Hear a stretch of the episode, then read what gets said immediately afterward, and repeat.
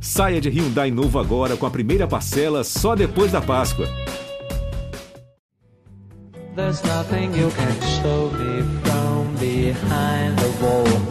Show me from behind the wall. Come on and show me from behind the wall. 1972. Tá aí um ano que foram lançados discos fundamentais para a história da música brasileira. O contexto no Brasil era ditadura militar, com o país vivendo anos de forte repressão, mas mesmo assim, ou justamente por isso, Caetano Veloso, Gilberto Gil, Novos Baianos, Elis Regina, Milton Nascimento e Loborges criaram obras-primas. É por isso que o G1 ouviu nessa semana, e olha, praticamente a vida toda, cinco álbuns que completam 50 anos em 2022. E conversou com Mauro Ferreira, crítico e colunista do G1, sobre o impacto dessas obras nas carreiras dos artistas e no que foi produzido na MPB dali para frente. Eu sou Rodrigo Ortega. Eu sou Gabi Sarmento e esse é o G1 Ouviu, o podcast de música do G1. Vou mostrando como sou e vou sendo como posso, jogando meu corpo no mundo, andando por todos os cantos e pela lei natural dos encontros. Eu deixo e recebo um tanto e passo os olhos nus ou vestidos de. Os anos 70 foram um período de intensa produção na música brasileira. Com a ditadura militar na cola dos artistas, álbuns muito célebres foram produzidos. Total, Ortega.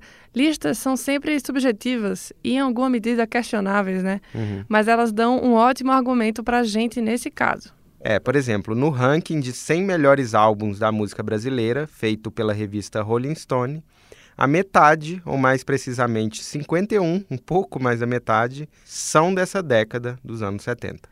E fazendo um recorte ainda mais pontual, porque a gente adora uma efeméride assim robusta, como a de 50 anos, 60 anos, 70 anos, a gente selecionou cinco álbuns que ganharam o título de cinquentões em 2022. A nossa lista tem Transa, do Caetano Veloso, Expresso 2222, do Gilberto Gil, Clube da Esquina, do Milton Nascimento Loborges, Elis, da Elis Regina e Acabou Chorare, dos Novos Baianos. São álbuns que não foram grandes sucessos comerciais na época do lançamento, mas o tempo mostrou como eles são de fato marcantes para a nossa música. Sabe quem também acha isso, Gabi? Hum. O nosso crítico e colunista de música do G1, Mauro Ferreira. Pois é, como o Mauro é o nosso super especialista em música e com especial dedicação à MPB, ele é a pessoa mais indicada, né, Ortega, para ter essa conversa. Você vai ouvir a partir de agora o papo que eu tive com ele. Toca aí, Cazu. Mauro, prazer te receber aqui no G1 Ouviu de novo. A gente fez especial de Elza Soares, agora mais uma vez. Que ano que foi 1972, hein? É isso mesmo, Gabriela. Foi um ano muito especial. Prazer estar aqui novamente no G1 Ouviu. E 72 foi um ano realmente emblemático na MPB. A, a, a, década de 70 é a década áurea da MPB, então 72 ajudou a plantar muitas sementes. Pois é, a gente sabe que o contexto político do Brasil era a ditadura, mas eu quero que você nos conte com mais detalhes como que estava o mercado da música nesse começo aí da década de 70. Sim, o mercado da música, em termos comerciais, ele era dominado por artistas populares. É, 71 foi um grande ano para Roberto Carlos. É, no final do ano ele lançou o álbum que tem detalhes, que foi um, um álbum que definiu a identidade dele como um cantor romântico de universo adulto, não mais do da Jovem Guarda, e cantores paralelamente populares como Agnaldo Timóteo é que sustentavam as grandes gravadoras, porque se todos esses álbuns que a gente vai conversar aqui, eles não foram na época grandes sucessos comerciais.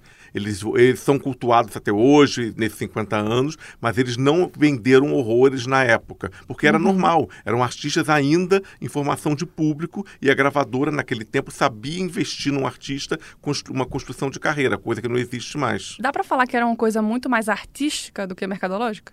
Olha, em qualquer, em qualquer época sempre tem álbuns feitos puramente pela arte e álbuns feitos que a música é, é, um, é um produto. Mas a, a MPB, naquele momento, ela estava muito comprometida com a arte. Toda aquela geração revelada nos anos 60 estava muito comprometida com a arte e com a questão política. Então, acho que é um, é um, um conceito que unifica esses álbuns.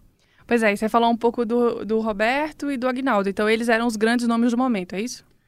É, o Roberto pairando sobre todos, né? Assim, como cantor mais popular do Brasil, e ele vai solidificando isso ao longo dos anos 70, a ponto de, a partir de 76, vender 2 milhões de cópias de um álbum, e assim até anos 80, e só começou a ter um declínio comercial nos anos 90. É, Agnaldo tem, inclusive, uma frase, eu acho que o Agnaldo é que sustentava aí o investimento da gravadora do ONU nos álbuns do Milton Nascimento, porque na época o Milton vendia, mas não tanto o suficiente para pagar as produções. Então, assim, mas o Roberto paira ali, existiam outros, é, Reginaldo Rossi estava entrando pela CBS, mas o, o Odair José logo iria explodir também lá Philips, a gravadora de, de Caetano, Gil, uhum. Elis, mas o grande cantor popular dos anos 70 é, foi Roberto Carlos. É a música romântica e a música brega ali no, no topo, né? Falando um pouquinho da ditadura né, e das consequências dela, Caetano Veloso, Gilberto Gil, Vandré, Geraldo Vandré, foram alguns dos artistas que foram exilados depois da publicação lá do AI-5, Ato Institucional número 5, no final de 68. Como isso interferiu na produção da música brasileira desse período? Interferiu decisivamente, porque no caso de Caetano e Gil, eles foram presos e convidados a ser retirados do país. Chico Buarque, que é um contemporâneo deles, também veio da plataforma dos festivais da canção, não foi é, é, exilado, mas percebeu que seria e seria e poderia ser preso e ou exilado. Então ele mesmo já tomou a iniciativa de pegou a família e foi para a Itália. Então só essa mudança de rota geográfica, uma mudança grande na, na vida desses artistas, impactou naturalmente na, na, confecção da música, das obras, outros ares, com outras convivências. Então assim foi um período muito duro do ponto de vista é, pessoal e político, mas ao mesmo tempo a música que se produziu ali foi de muita relevância. Floresce, né? Parece que dá essa impressão. O Caetano e o Gil, então, foram para Londres em 69 e lá permaneceram por três anos, até justamente o nosso ano tema, que é 1972.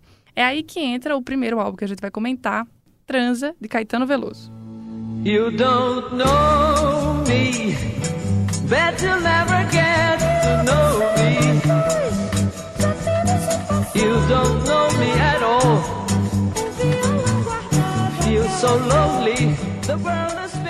Mauro, quais são os elementos que fazem de Transa um álbum tão importante na carreira do Caetano e na música brasileira? Olha, o Transa é um álbum talvez mais cultuado da discografia do Caetano Veloso.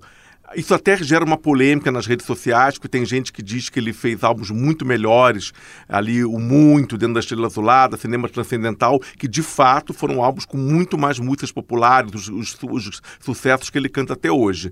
Mas o Transa é um disco importantíssimo pela sonoridade de banda, é, a direção musical do Jato Macalé, não creditada na época, a revelia do Caetano, porque não saiu no, nos créditos do, do álbum de 72, é, é fundamental para dar uma coesão e tinha muita informação de rock, uma, uma mistura com a música brasileira. Assim, não é um, o Transa não é um disco tão melancólico quanto o disco de 71, que ele também fez em Londres. Mas ainda é um disco do reflexo daquele período que o Caetano não se adaptou bem em Londres. Ele, vi, ele viveu como pôde, mas ele realmente amargava uma tristeza por estar longe do Brasil. Então acho que tudo isso se reflete um pouco na, no disco também, embora ele não seja tão down quanto o disco de 71. I'm alive. I'm alive e vivo, muito vivo, vivo, vivo. Feel the sound of music banging in my belly, belly, belly, belly. Caetano já disse que queria que soasse, né, como uma banda ao vivo. E é isso que acontece mesmo, né? Parece que é tudo uma jam session, eles estão tocando juntos e aí foi gravado. Sim, é um, é um disco muito é, de banda, tem muita informação de rock. E é por isso que quando o Caetano é, fez a, o, o álbum C em 2006, muita gente imediatamente conectou o C ao transa. E a partir daí, inclusive, o culto ao transa é, floresceu muito mais nesses últimos anos com a trilogia C, porque houve conexões. O Caetano passou a cantar as músicas do Transa nos shows, porque ele mesmo vê uma conexão ali, porque a trilogia C também é um disco de banda. Sim. Então, assim, é um disco de sonoridade. Assim, se você pegar, não, os grandes sucessos do Caetano não estão no Transa, mas a sonoridade que reverberou e é importante, foi original na época, é, é a que faz do disco um marco. Tem muito isso de experimentação, né? Triste Bahia é uma música que tem quase 10 minutos e fica naquela viagem mesmo. O é, que, que você tem a dizer sobre isso, sobre esse, esse momento de experimentar, né? De estar tá fora e também de ouvir tanta coisa diferente, né? Sim, é. Ele não é tão experimental quanto o álbum posterior era Azul, que realmente foi uma polêmica. Verdade, é verdade. Mas o Transa, ele tem realmente um, um, uma liberdade de criação. Assim, eles estavam criando livremente. É, os músicos são muito unidos. Assim, é, tem Tuti Moreno na bateria, Moacir Albuquerque. Então, assim, é um disco realmente de banda. E a partir dali, ele foi conjugando informações que ele estava é, recebendo em Londres. Assim, é toda a questão do rock inglês, a questão do reggae, que não é que ele fez um reggae Ten. Mas tem uma citação no baixo e tem um, ele alude a, a, ao, ao reggae na Portobello Road. Então, assim, era um, é todo um universo que estava se revelando para ele que também influencia a criação do transa. Triste Bahia, oh quão dessemelhante Estás estou do nosso antigo estado Como foi a recepção desse álbum no Brasil, né? Quando ele foi lançado em maio de 72. Tem também uma polêmica de data, né? Mas é, é maio mesmo, né? É sim, é maio. É, muita gente diz que saiu em janeiro, mas na realidade as pesquisas indicam que realmente que o álbum foi lançado em maio de 72. É, ele foi bem recebido, não foi um sucesso comercial. O Caetano só foi realmente a vender disco nos anos 80 e a partir do final dos anos 70 que ele começa a emplacar sucessos nas paradas. É, mas assim, mas ele, a fato dele estar tá voltando a, do exílio, voltando ao Brasil. Então isso gerou toda uma receptividade positiva, no sentido, além, da, além do mérito musical do álbum, era, era o retorno do Caetano. Então, assim, ele, ele voltou, se apresentou é, vestido de Carmen Miranda em show, isso foi uma, uma, uma imagem emblemática. Então, tudo isso ajudou também a, a, rece a receber bem o transa. Mas o grande culto ao álbum, ele vem com o tempo mesmo.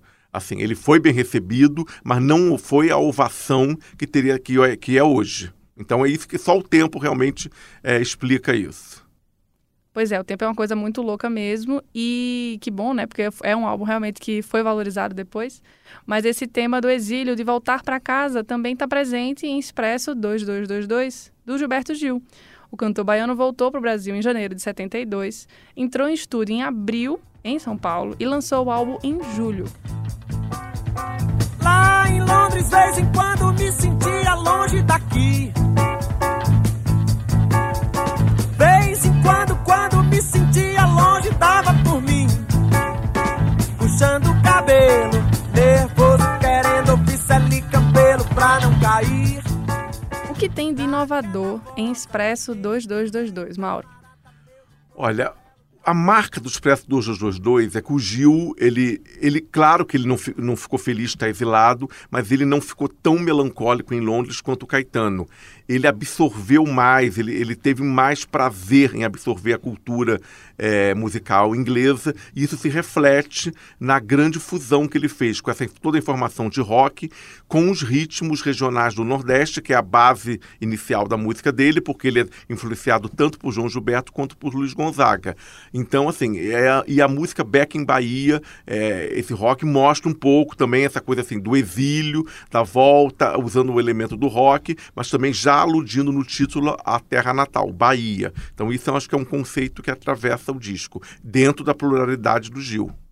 E é interessante porque o álbum, ele tem músicas bem diferentes entre si. Beck Bahia é uma ótima que você já citou, mas tem chicletes com banana e Oriente que vão para pontos muito diferentes.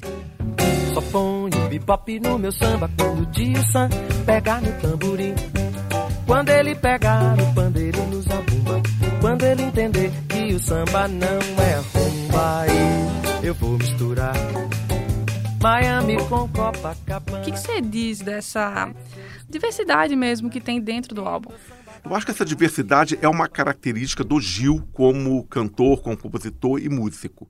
Então é o seguinte, tanto que tem até aquela frase, se é, Gilberto Gil prefere fazer todas as formas de música. Não dá para enquadrá-lo assim no, no, num determinado nicho. Então, assim, então a Oriente, uma balada reflexiva, existencialista, como ele faria, já tinha feito e faria outras. Se oriente, rapaz, pela constelação do Cruzeiro do Sul.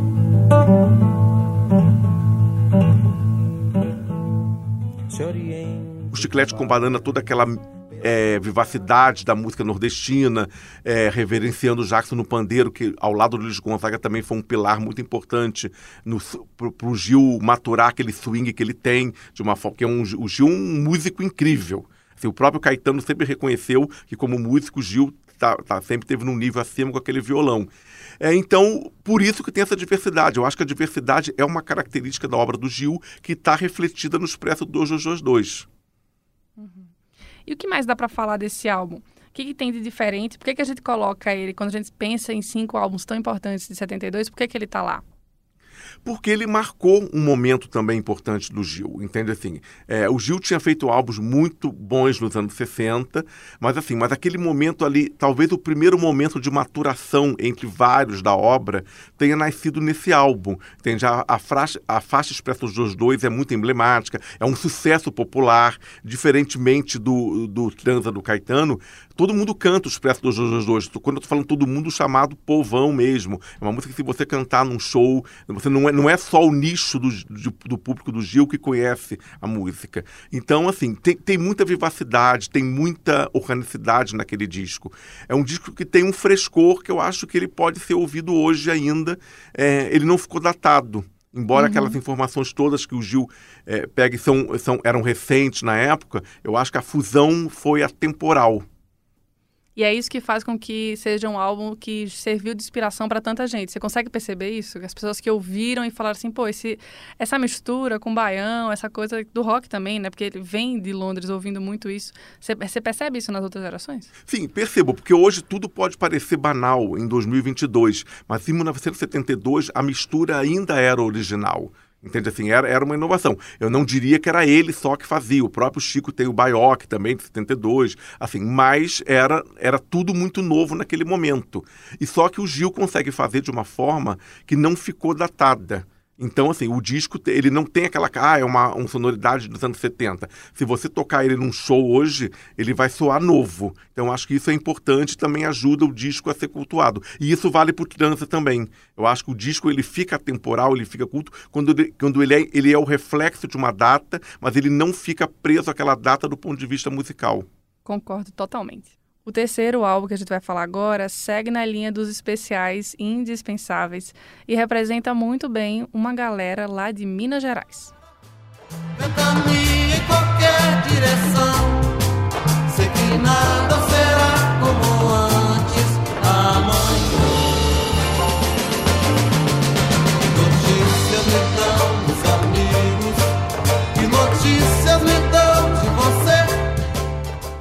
De Clube da Esquina no mesmo ano que Milton Nascimento está fazendo a turnê de despedida soa ainda mais especial e dá aquele quentinho no coração. Fala aí, Mauro.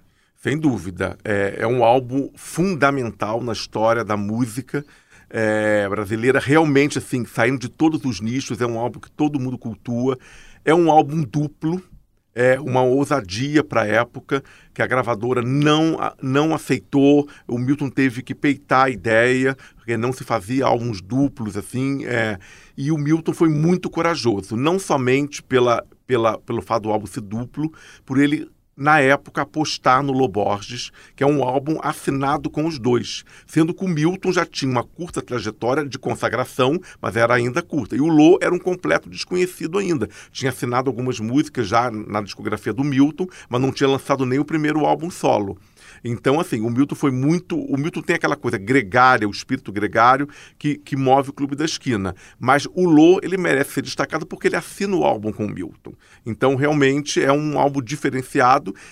E a qualidade do repertório é qualquer coisa acima de tudo, entende assim? Você fazer um álbum duplo, que quase todas as faixas são sucessos populares e cantadas por todo mundo, é realmente um mérito de poucos. Tem que ser gênio mesmo. Então isso você vê que é um álbum que tem um alcance imenso, porque assim, porque assim, é uma mistura, é um rótulo ali, não dá nem para definir. É tanta mistura ali, mas muito bem feita, porque a música do Milton tem isso também É, ao contrário do Gil, do Caetano, do Chico, que a gente identifica algo que veio antes na música deles e eles criam uma identidade a partir do que veio antes, é, o Milton praticamente ele abre um universo imenso na música brasileira, um novo mundo. Então o Milton parece que ele, ele, tudo começa com ele. Ele tem elementos ali de tudo, mas é, uma, é, um som único que você não tem nem como rotular. É como se fosse. O, o Milton já é um gênero em si.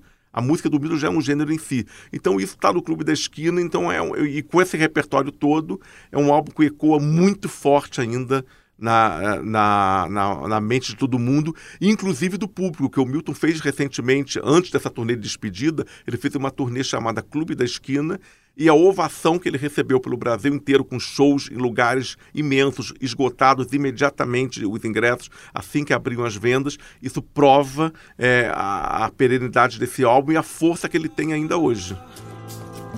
Mas não importa, não faz mal. Você ainda pensa e é melhor do que nada. Tudo que você consegue ser.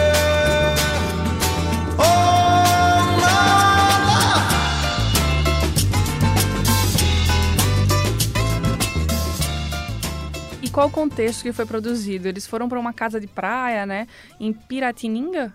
é no interior fluminense, em Niterói, e ali estavam todos juntos compondo, era isso, né? Sim, o Milton sempre foi aquela coisa de amigos. Ele, assim, para ele, o prazer está em dividir, em compor com amigos. Isso começa é, ainda em Belo Horizonte, quando ele conhece o, inicialmente o Márcio Borges e, e, abre uma parceria com o Márcio, que é nome fundamental também desse disco. Depois ele vai. É, o Lô, na época, era uma criança que vai crescendo e virando um compositor também fundamental. E o Milton sempre foi gregário. Então, assim, mesmo sendo gravado, é, sendo concebido nessa, nessa casa de praia no litoral fluminense, tem a conexão também com o Fernando Brandt, que tá, continuou em Belo Horizonte, mas eles se falavam. Então, assim, o Fernando também participou ativamente. E tem Ronaldo Bastos, que é um letrista é nascido em Niterói, que é, o, é um grande poeta do Clube da Esquina, no mesmo nível do Fernando Brandt.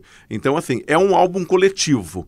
Eu acho que poderia ter até sido assinado por todos, ou só pelo Milton, porque todos também são importantes. E o Milton generosamente deu o crédito ao Lô, mas poderia vir assinado pelo Fernando, pelo, pelo Ronaldo, porque realmente ali o que move é, é clube. É, são sócios, são uhum. amigos uhum. na fraternidade, entende? E fazer uma pergunta ingrata desse álbum, qual que é a sua que mais marca para você? Olha, eu acho Cais é uma música que até hoje me arrepia pela introdução, mas é um álbum tão importante que assim, paisagem na janela, nada será como antes. Eu acho que é, é quase um greatest hit. Você pode colocar ali, é. Eh, tirar o título e botar ali os maiores sucessos de Milton Nascimento, uhum. que está tudo certo. Então, é, mas assim, é realmente, eu acho que a força do repertório é o que também legitima esse álbum. Porque assim, porque a, a despeito de toda a fusão é, de rock, toada mineira, música clássica, jazz, bossa nova, que é uma fusão original é, eu acho que o álbum tem músicas palatáveis, melodias que todo mundo gosta de cantar, letras que todo mundo gosta de cantar. Isso é fundamental, porque às vezes a, os discos se perdem num conceito e ficam ali. E o, o, e o Clube da Esquina tem um conceito que gerou música muito boa, música da, da melhor qualidade. Então isso também é, quando alia o conceito com uma música da melhor qualidade, que o povo gosta e sabe cantar, aí realmente é obra-prima. É verdade. E esse álbum dá essa moral pro Milton instantaneamente? Quando, logo que sai, é tipo, pô, tem alguma coisa acontecendo aqui? Sim, o álbum, ele foi, existe uma polêmica em relação a isso. O Milton costuma dizer que ele não foi bem recebido na imprensa. É, isso não é totalmente verdade. Assim, claro que sempre um ou outro, é por, pela aquela coisa que não recebeu, por preconceito, por não entender, mas também houve críticas positivas na imprensa também. Então a coisa se dividiu. Agora, assim como Transa e, e, e outros que a gente está falando aqui, não, o, o tempo é que deu o status Entendi. de obra-prima, que, que realmente botou o álbum no seu devido lugar de um dos maiores de todos os tempos, e estou falando até da música mundial mesmo, não só da música brasileira. Então, assim, é, é perigoso afirmar que ele também foi mal recebido, porque eu acho que seria generalizar. Mas não teve também a ovação unânime que ele tem hoje. São coisas que do tempo, assim, mistérios do tempo. Se você não me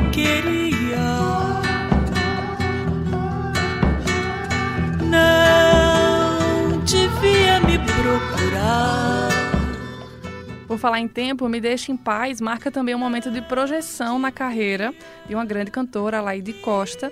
Ela tinha surgido na Bossa Nova, mas estava um pouco esquecida. E aí essa, essa gravação, essa faixa, dá um up, né? Dá, reergue ela outra vez. Sem dúvida. A Laide é uma cantora importantíssima, que viveu uma fase ali muito feliz de 1959, início dos anos 60, mas estava esquecida injustamente pelo mercado, é, sem gravar. E quando ela e o Milton redimensionam esse samba do Monsueto, que é de 1951, se não me engano, assim, é, realmente foi uma redescoberta da Laide.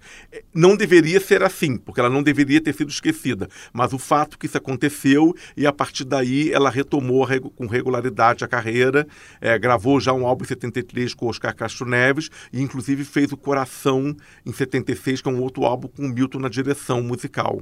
Então isso foi fundamental. O Milton na carreira da Laide, ele foi fundamental para que ela tivesse o merecido destaque novamente.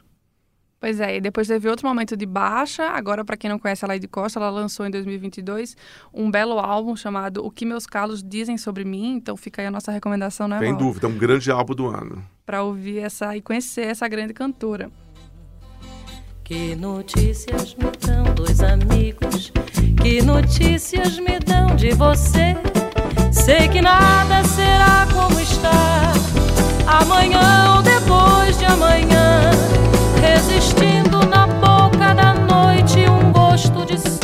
A gente tá tocando pela segunda vez Nada Será Como Antes, porque essa música tá no Clube da Esquina, mas ela também é uma das 12 faixas do álbum Elis, gravado pela grande Elis Regina, a primeira cantora realmente famosa a gravar uma música do Milton Nascimento. Então tem o nosso gancho perfeito, Mauro.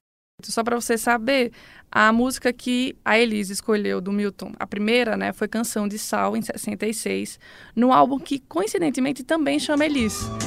Vou viver cantando o dia tão quente que faz. Homem ver criança buscando. Mas para não criar confusão, o que a gente vai falar aqui é o de 72, que tem como capa uma foto linda dela sentada num jardim, sentada numa cadeira, e o fundo em um jardim, com uma roupa branca, com músicas como Bala com Bala, Samba de João Bosco e Aldir Blanc. A sala cala, o jornal prepara quem está na sala com pipoca e bala e o urubu sai voando. Manso. E o samba canção de Chico Buarque, Atrás da Porta quando olhaste bem nos olhos meus e o teu olhar era de adeus. Juro que esse álbum, Mauro, é muito bonito. Queria te perguntar por que, que esse álbum é fundamental na música brasileira? Pela perfeição dos arranjos, do repertório, do canto da Elis, é um álbum que não tem senão Assim, eu acho que qualquer pessoa não precisa ser crítico, não precisa ter um ouvido nem apurado. Você ouve aquele repertório ali, aquelas interpretações. É, você citou atrás da porta, que coisa definitiva, que ninguém consegue igualar ainda hoje aquela dimensão emocional que ela atinge né, nessa música do Francis, é, com letra do Chico. Então, assim, Elis, ela já era Elis naquele momento. Ela vinha de dois álbuns que ela rejuvenesceu a imagem, produzidos pelo Nelson Mota é, também maravilhosos, mas esse álbum de 72, por tudo isso, pela perfeição que ela atinge, é, é realmente um dos grandes. Eu não diria, é, é fundamental, mas Elis por ela ser Elis, ela tem, também tem outros grandes momentos. Mas esse é considerado é, um álbum realmente perfeito e emblemático, porque pela conexão popular também. As pessoas conhecem as músicas ainda hoje. Uma curiosidade desse disco, Mauro, é que é o primeiro produzido pelo maestro César Camargo Mariano, que anos depois se tornaria o pai da Maria Rita e do Pedro Camargo Mariano. O que muda no som da Elis nessa fase em que eles estão juntos? A Elis, o som cristalizado da MPB que a gente associa a Elis, ela vem muito da identidade com o César. Ela vinha é, de dois álbuns produzidos pelo Nelson Mota, que fez um belo trabalho. Por quê? Porque a modernidade da Gal Costa, em 68, 69, transformou Elis numa cantora injustamente ultrapassada. Isso pode parecer absurdo hoje, mas assim, é, mas naquela época ela teve aquele boom do festival com Arrastão em 65, mas depois naquela época, final dos anos 60, a Gal surgiu com uma grande voz da modernidade e Elis era uma cantora um pouco assim, ah, um pouco identificada com os festivais, com aquela coisa assim, já não era a cantora, parecia que, que ela estava perdendo o bonde. É injusto, porque ela também continuou sendo maravilhosa, mas era a percepção popular na época. Uhum. E o Nelson vem e dá um banho de loja no sentido assim, botou ela com soul, botou ela antenada com, com, com a Tropicália, porque Elis também era muito radical, ela era da ala MPB, ela, ela, não, ela, não, ela rechaçou de, de, de, no primeiro momento a Tropicália, a Jovem Guarda. Então o Nelson costurou toda aquela referência pop que já estava dando tom dentro da, da obra da Elis naqueles dois álbuns de 70 e 71, que é o Em Pleno Verão e o Ela. E aí essa fase encerra, ela já está com a imagem recuperada, no sentido assim, já é uma cantora que se antenou novamente, e aí em 72, com a, a a, a, parceria musical e afetiva com César, aí pronto, ela se cristaliza, não tanto com um som jovem, entre aspas, mas inserida naquele som que a gente chama de MPB. É, o César sempre foi um grande arranjador e a partir daí, é, com exceção do último disco, parece que ela já estava, o Elige 80, que ela já estava com uma banda, é o que tem aprendendo a jogar, que ela está com uma banda mais pop, assim, o César Camargo dá o tom da discografia dela dos anos 70. E tudo começou com esse álbum Elis de 72. É pau, é pedra, é o fim do caminho. Resto de toco, é um pouco sozinho. É um caco de vidro, é a vida, é o sol. É a noite, é a morte, é o laço, é o anzol. É peroba do campo, nó da madeira. Esse álbum também tem o sucesso máximo, Águas de Março. A gravação que ficaria marcada para sempre, né, entre Tom e Elis, vem no disco de dois anos depois, de 1974, mas em, nesse que a gente está falando, nesse álbum que chama Elis, tem o primeiro registro da nossa cantora em questão, que é muito importante também, né? Sim, sem dúvida. O Águas de Março, o Tom apresentou naquele disco de bolsa do Pasquim, mas simultaneamente a Elis já gravou, então isso foi é, é, um samba emblemático na obra do Tom, então foi fundamental também que ela, te, é, que ela tivesse gravado. Esse repertório é perfeito, entende assim? É, é, tem Águas de Março, tem Casa no Campo, tem Bala com Bala, que você mostra a artilharia vocal dela naquele swing, naquele balanço. Demais. É, é João Bosco e Aldir Blanc estavam sendo lançados ali também em 72. Olha, importante. É, então assim. E tem Mucuripe, né? Belchior e Fagner. Também estavam ali. É... As velas do Mucuripe vão sair para pescar. Wagner nem tinha lançado o primeiro álbum ainda, só veria em 73, e Belchior também só tinha feito algumas aparições em festivais. Ontem de manhã, quando acordei, olhei a vida e me espantei.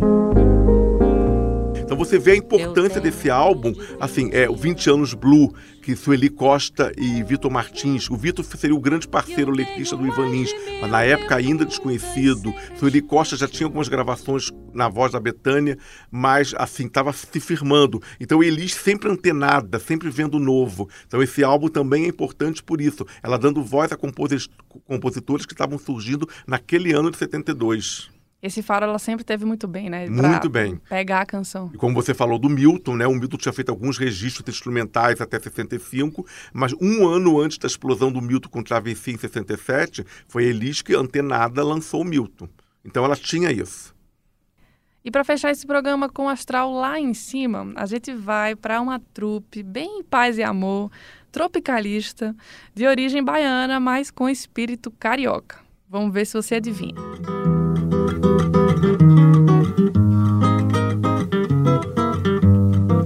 Chegou a hora dessa gente bronzeada mostrar seu valor. Eu fui a penha, fui pedir a padroeira para me ajudar. Mauro, o bom desse Acabou Chorar é que tem muita história. Né? É muita gente envolvida, tem muitos, muitos cenários envolvidos também. Conta pra gente os bastidores assim mais marcantes, o que, que é realmente importante desse álbum. Olha, eu acho que dá até para fazer um paralelo com o Clube da Esquina, porque uhum. é um álbum também de espírito gregário. Uhum. Assim, eles, eles foram eh, se isolavam numa espécie de sítio, meio comunidade mesmo, só que uma, um aspecto mais hippie, assim. Então ali foi tudo, foi toda uma gestação de amigos, assim, com liberdade. Então isso foi fundamental também para o espírito do álbum. E a gente também não pode esquecer que o bastidor mais importante que se a participação do João Gilberto, porque o Novos Baianos ele tinha lançado os primeiros singles em 69, apareceu um álbum ali em 70, Ferro na Boneca, mais voltado pro rock, alguma coisa psicodélica. É pluft, pluft, pluft, pluft, pluft, é ferro na boneca, é no gogó, neném. Ah, ah. Mas o, é, o Acabou Chorar é como se fosse a grande estreia do Novos Baianos. E isso teve um toque do João Gilberto, porque ele mostrou o caminho para eles. Falou uhum. a questão do samba, da valorização do choro, do samba, da brasilidade. Então, o que, que o Novos Baianos faz quando acabou chorarem? É toda uma informação pop do rock, aquela coisa pop, é, mas transfundida também com samba. O disco, o, o, disco tem uma brasilidade imensa. Então é o seguinte, assim, do choro, do samba, aquele, tudo aquela mistura pop tropical. É, eles já são uma herança do tropicali, da Tropicália, uhum. mas não exatamente diretamente, já é um passo à frente também. É um som muito é, pop e fresco, tem um frescor ali que faz com que também o álbum seja cultuado até hoje. Eu vou lá,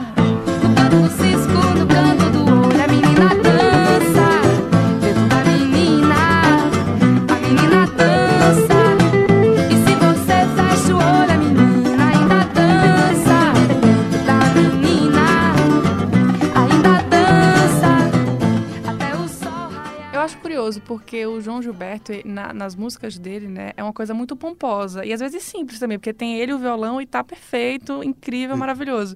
E ele ser a referência, a pessoa que fala assim, olha, o caminho é esse, para essa galera que faz um som assim complexo demais, super arranjado, com coisa que vem pra, de tudo quanto é lado. É assim, o João é muito gênio, ele fica Exatamente. muito ali em volta do samba, é, da, do, da voz e violão, mas ao mesmo tempo ele, você vê que nos anos 80 ele gravou Lobão, assim, ainda em 84, Lobão estava surgindo ainda, ou seja, ele é antenado. Então ele percebeu o talento daquela geração toda, daquela turma ali que tinha muita informação de rock, queria, e ele e realmente ensinou. Vamos fundir tudo isso com a brasilidade. Ele mostrou, entende assim, o Brasil, a regravação do Brasil Pandeiro é uma influência direta é, da participação do João no disco. Eu, na minha opinião, não existiria Acabou Chorar se não fosse João Gilberto.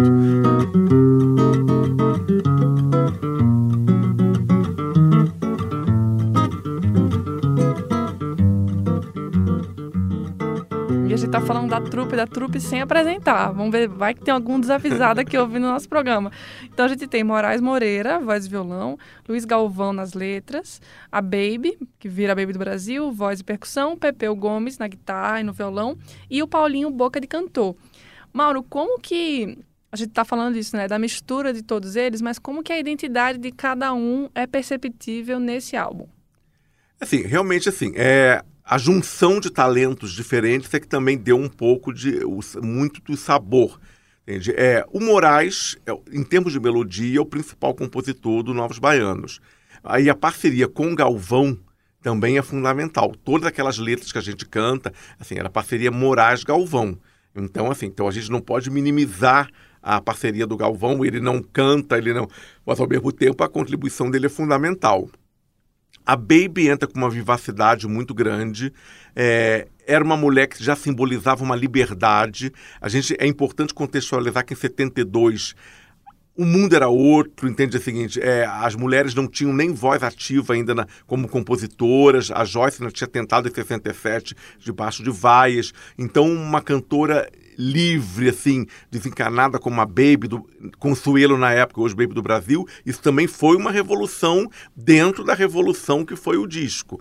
Então, Pepeu já com aquele virtuosismo, como se o Jimmy Hendrix tivesse baixado na Bahia e tivesse ido atrás do trio elétrico. Demais. Então, tudo isso realmente contribuindo. E eu acho que eu vejo assim, ao mesmo tempo é um disco de grupo Eu acho que ninguém, assim, todo mundo tem seu talento, depois todo mundo saiu em carreira, fez carreira solo, mas naquele momento ali eu não sinto alguém querendo brilhar mais do que o outro. É claro que tinha muita voz do Moraes, a voz da Baby, mas eu acho que é um, grupo, é, é um disco realmente de grupo. É, tem um espírito gregário que foi, foi, desde a concepção, da gestação desse repertório, até a gravação, e o resultado final capta muito bem isso. Enquanto eu corria, assim eu ia lhe chamar. Enquanto corria a barca, lhe chamar. Enquanto corria a barca, lhe chamar. Enquanto corria Eu fico curiosa para saber como que é também a recepção desse álbum. Tem um barulho maior em relação aos outros? Olha, teve, assim, em relação a, em, em, relação a todos esses que a gente comentou, assim, Isso, é. é assim, o, Preta Pretinha fez um grande sucesso nas rádios. Uhum. Tanto que tem até uma versão editada é, menor no álbum, que foi a versão que tocou nas rádios. Então é o seguinte, foi feito, é, foi realmente um álbum bem recebido. Então é o seguinte, é, é tanto que logo depois eles recebem com, um convite bastante bom para sair da Som Livre, a gravadora que lançou o álbum, e foram para Continental, é, e depois voltariam para Som Livre. Mas assim, mas o, o, Novos Baianos passou a existir ali. Uhum. Porque diferentemente dos outros, Milton, Caetano, Gil e Elis, eles já eram quem eles eram. Uhum. Os Novos Baianos, eu posso afirmar que eles, embora tivessem uma pré-história, com, até com um álbum lançado já, eu acho que eles nascem para valer a partir do Acabou Chorarem. Então, assim, é, foi um álbum definidor também para a carreira deles. Foi fundamental. E por que esse álbum ainda tem um frescor, soa jovem? Porque toca nas festas de música brasileira tanto até hoje, 50 anos depois do lançamento?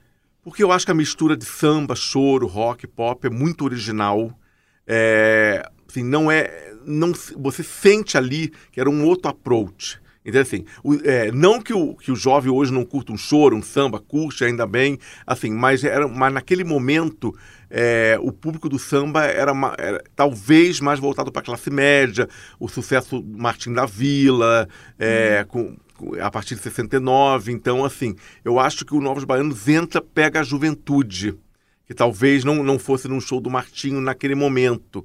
É, é uma impressão. Eu tinha apenas sete anos na época, mas assim, mais assim, a, a receptividade do grupo começou ali. E é enquanto assim, é, enquanto o Moraes esteve vivo, bastava qualquer reunião dos novos baianos, você via um público jovem e também público mais velho, todo mundo irmanado cantando aquelas músicas. Eu acho que também são poucos álbuns que conseguem isso, entende? É um, é, também é um, quase um greatest hit, entende? A menina dança, é. de swing de Campo Grande. Então, assim, dá para colocar ali e todo mundo canta tudo.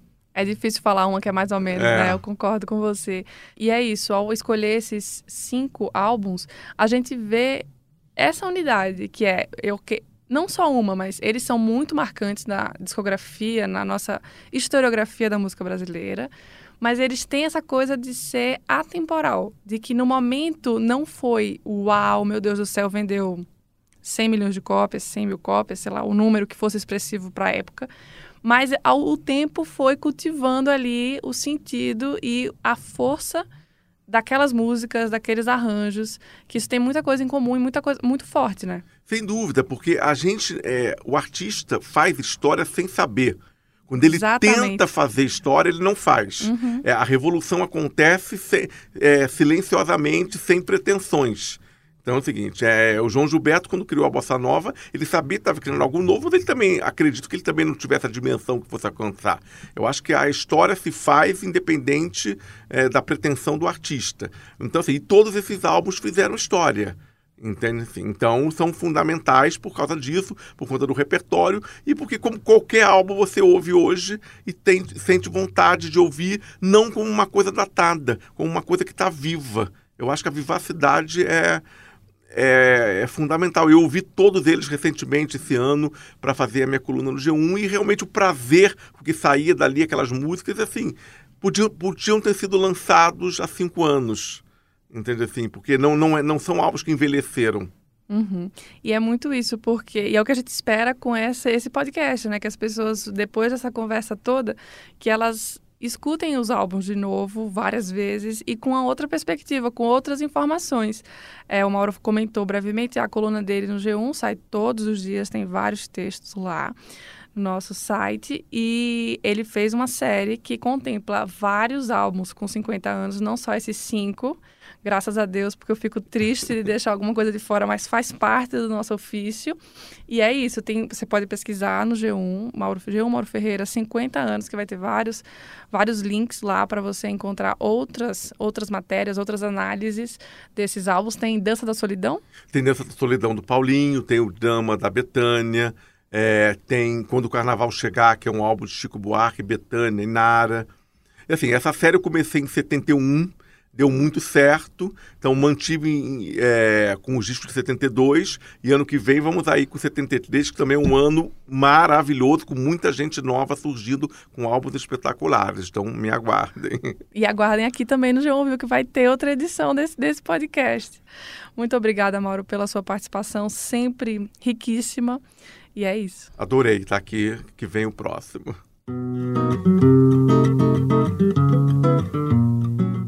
Muito boa a conversa, Gabi. E eu fiquei sabendo que o Mauro ficou com medo ali, com vergonha de falar do livro dele, Aquele mas a gente jeitão. vai falar aproveitando o momento MPB. O Mauro Ferreira lançou o livro Cantadas com perfis de 35 cantoras da música brasileira. Então, quem quiser continuar nesse universo aí, é uma ótima pedida do livro. Pois é, o Mauro é com esse jeito aí, meio uhum. tímido, mas é isso. Fica vejam, olho, né? vejam o livro, procurem o livro do Mauro. E agora é isso, partiu ouvir os álbuns outra vez e que vem a lista de 1973. A nossa edição é do Tiago Cazu. E para ouvir mais histórias de música, você sabe, é só seguir o G1 Ouviu. A gente está nas principais plataformas de áudio, no G1 e no Globoplay. Até semana que vem. Até mais. Tchau. Brasil.